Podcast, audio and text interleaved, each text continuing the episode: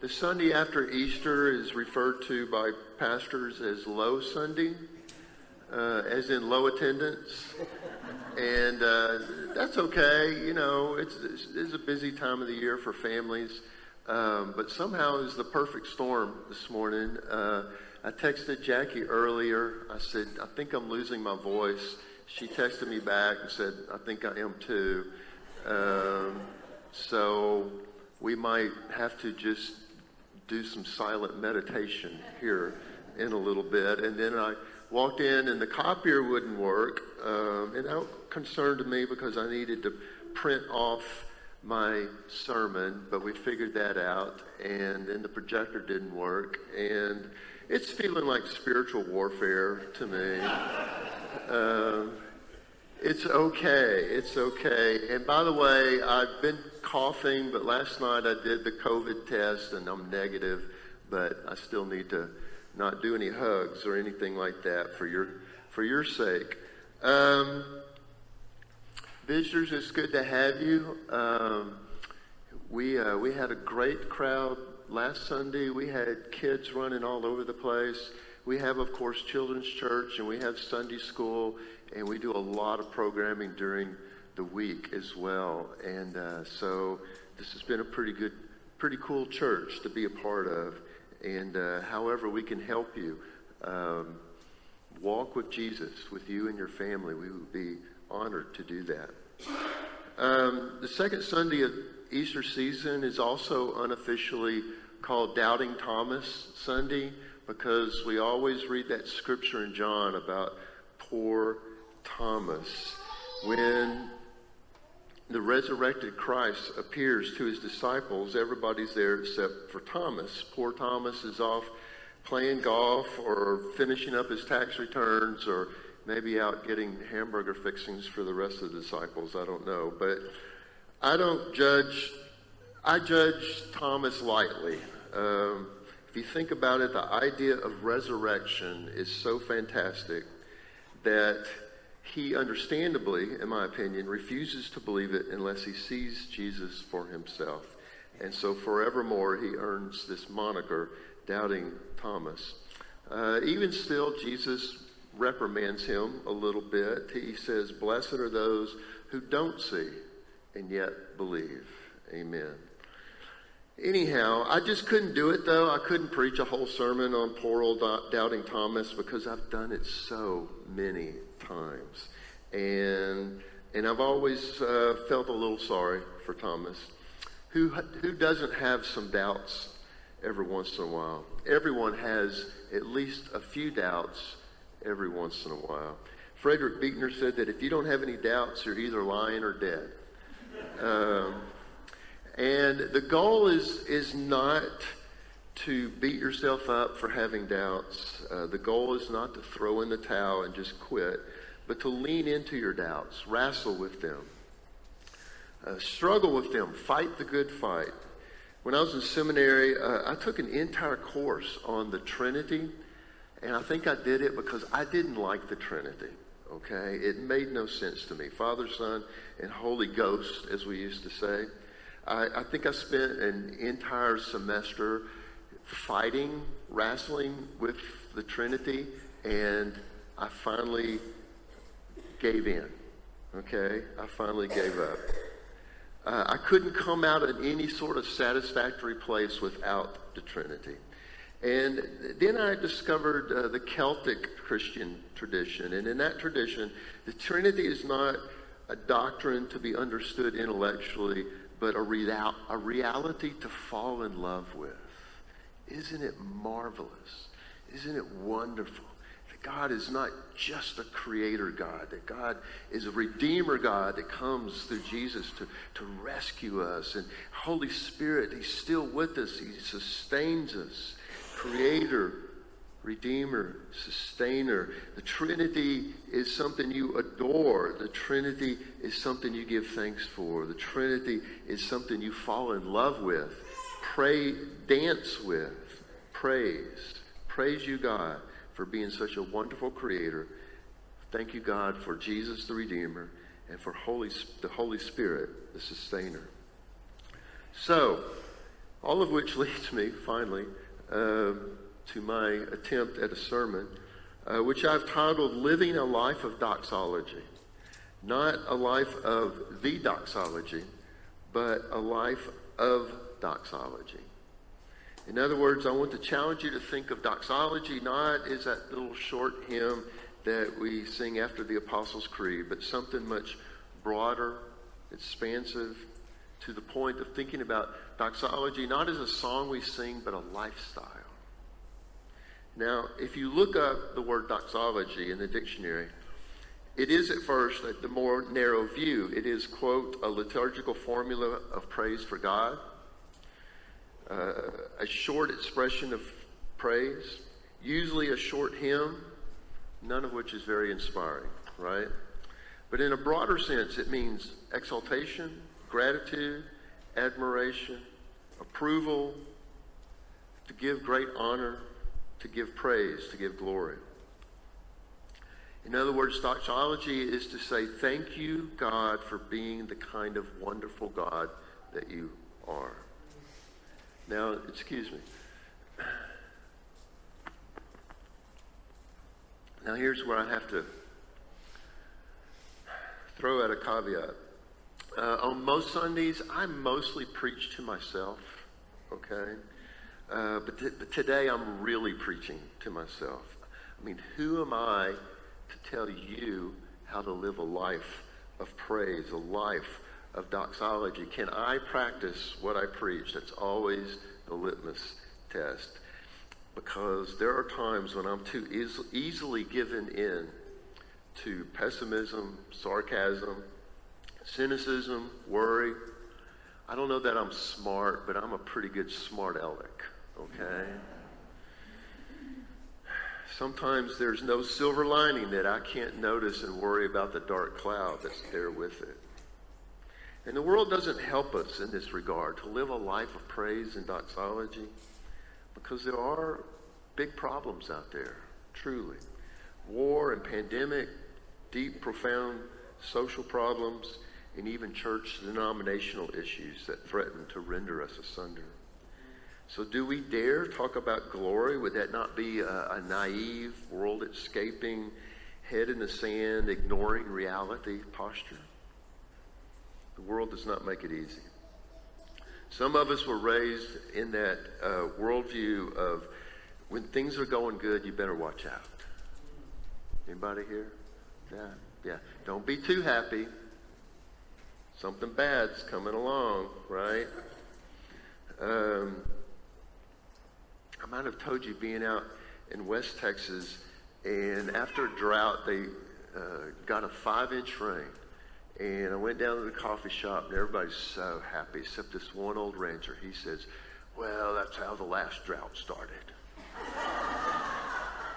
oh my gosh. A life of praise, a life of doxology, not your go to role model for that. The world doesn't make it easy, the church doesn't make it easy. I remember as a kid watching the adults uh, sing the, de- the doxology. And they were using the words praise and glory and praise God to the Holy Ghost of the. I mean, they were so bored. We kept using words like joy, and it didn't seem to be in the house. The world doesn't make it easy. I remember when uh, my wife was pregnant with our first child, and I'm doing a lot of thinking about how to be a good parent, what to do, what not to do, trying to imagine that.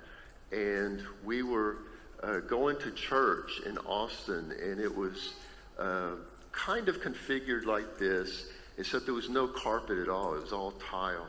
And there was this little girl, about maybe five years old at the most, and we were singing a hymn, and she got away from her mom, and she, she went out in the pew, and she started dancing and the mom starts heading her way, and she goes,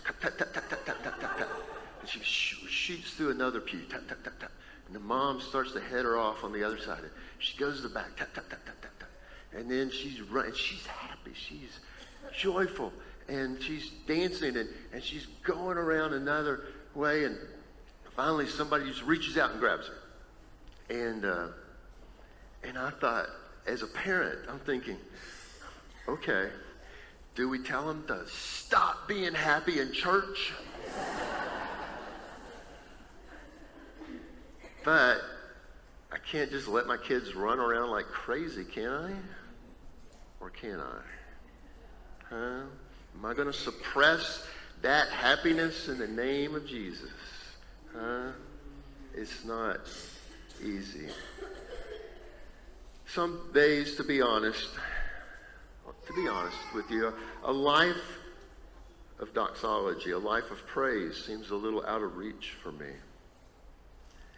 And so I got to thinking that maybe I'm thinking about it wrong.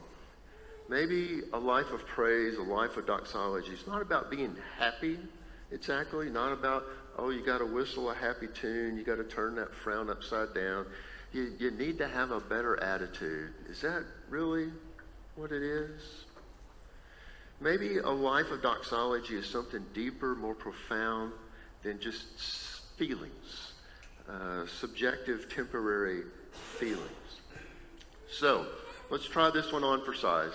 Maybe a life of doxology is basically two things. One, remembering the nature of God, remembering the kind of God God is.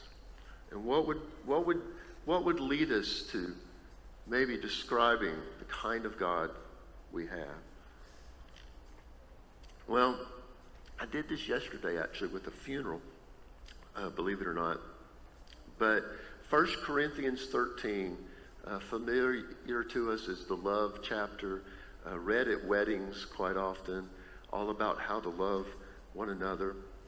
Um, but the word used there means godly love. And so, just as kind of an exercise, flip it. Think about it not as how we're supposed to love one another, but how God loves us. So, what kind of God do we have? Well, God is patient, God is kind, God does not envy. God is not rude, not self seeking, not easily anchored. God does not keep a record of the wrongs.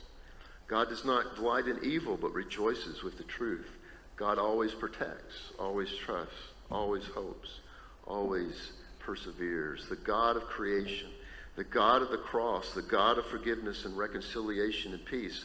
We remember our God, and that leads us to praise. Our God is an awesome God. Doxology. And then, two, maybe doxology is the discipline of seeing how God is at work in the world. Um, in our, uh, I've been teaching a Wednesday night group, a Jesus shaped life, and every week there's a question where have I noticed God at work in the last week? Where have I, where have I noticed God at work in the last week? It's a very good question, very good habit, very good discipline to ask yourself every week, if not every day. Um, so let me let me give you an example of what that might look like. Uh, seeing God in nature is a pretty good way to start. And years ago, I took Psalm 148 and I rewrote it. I was living out in West Texas. Uh, so here's Psalm 148, the Texas version. Praise the Lord. Praise the Lord, you heavens above. Praise him, you cooing white winged dove. Praise the Lord, you earth below. Praise him, you spring showers rainbow. Praise him, you hot summer sun and cool evening breeze. Praise him, all you falling live oak leaves. Shout hallelujah, you Gulf of Mexico. Say amen, you high plains Amarillo. Kick up your heels, you jackrabbits and javelina hogs. Give it up, you big thicket swampy bogs. Join the choir, you longhorn cattle. Lift up your voices, you sheep and goats, and ranch hands riding in the saddle. Let the cottonwoods and pecan trees clap their hands. Let the mesquite and prickly pears sing anthems throughout the land. Dance a two step, you Brazos in Colorado and Rio Grande. Swing your partner, you Laguna Madre and Padre Island sand. Praise him, all you creatures of the mesas and cedar brake. Praise him, you perch and bass and catfish in the highland lakes. Sing and worship, you Big Bend canyons and East Texas pines. Drink to him a toast with a little hill country wine. Praise him, you cities and small farms, school children, senior citizens, and stay at home moms. Praise the Lord, you bankers and lawyers and teachers, truck drivers and nurses, and Brush Country ranchers. Let them all praise the name of the Lord. For his name alone, let us give favor, because he has sent us a Savior. Let all of creation praise the Lord. So just to see in in just that it's not God and what we do on Sunday morning, but it can be everything. Last Wednesday, I asked my crew, I said, Where have you noticed God at work in the last week? Um, um, hmm, well, a lot of hymns and haws. Um, and I said, it was Easter Sunday a couple of days ago. Help us, Jesus. It was Holy Week. It was Palm Sunday. Come on. It is a discipline, a new habit to develop, right? So let me give it a shot, okay? Where have I seen God at work lately? Okay? Do you remember two years ago? Do you remember March two years ago and we shut down everything at this church? We shut down all our programming. We shut down everything except worship. And we had one camera right here on a mic stand. And about two weeks after we shut down, we, we did Easter Sunday. And it was me and Jackie and about three staff people and my wife. And that was it. Easter Sunday, empty building. And we did the nine o'clock service, and afterwards my wife came up to me and, and she said, You need to smile.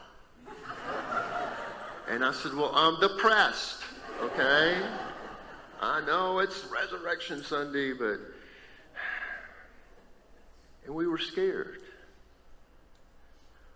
And we didn't know what was going to happen. We didn't know if the church would run out of money.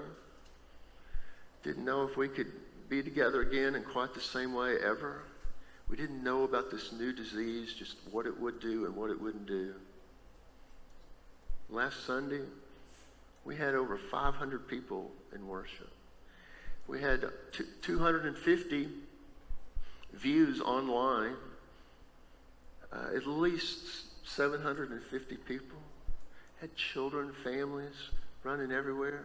We did palms in the plots for the first time in three years, and it was wonderful. We had about 340 people, and it was so, it just felt so good. And we had such great services this last week with Monday, Thursday and Good Friday, and people are hearing grace and forgiveness and good news and hope forgiveness in the gospel. Praise to you, O God of the universe. You have been getting us through this. Doxology. Give you one last example. Um, we've sort of gotten connected to a Methodist church in Poland. And I've been emailing back and forth, forgive me, with the pastor there um, I cannot pronounce his name, so he just told me to call him Chris. Um, here's a tiny church. Uh, he said he started that church back in the 90s with six members, and now they're up to 50. But they've been helping with hundreds of Ukrainian refugees. And he was telling me how they found uh, housing in what seems like a big motel that they've just decided to use to take care of the Ukrainians. They've been buying food. They've been trying to help them. I, I emailed him. I said, you know, if you've got some families that want to come to America, I, I'm pretty sure I can put together some resources to make that happen. And he said, you know, right now they just all want to go home. And so they're waiting to see if that's going to be possible or not. And his emails are he's always thankful. And he's always praising God. And he said, This last Easter, when I looked at the cross, I was filled with hope for the future. And here they are in Poland, Poland that was brutally invaded in some people's lifetime still who remember that. Poland, who's brutally invaded by the Russians, and that's in the back of their mind. And these Ukrainian families, mostly women and the children who left their husbands behind. And every day, every day is a hard day. And yet they sing God's praises. They know the kind of God they depend upon. They know that even though it doesn't seem like it maybe, that somehow God is at work in this, that God has not left them, that maybe God is at work all around them.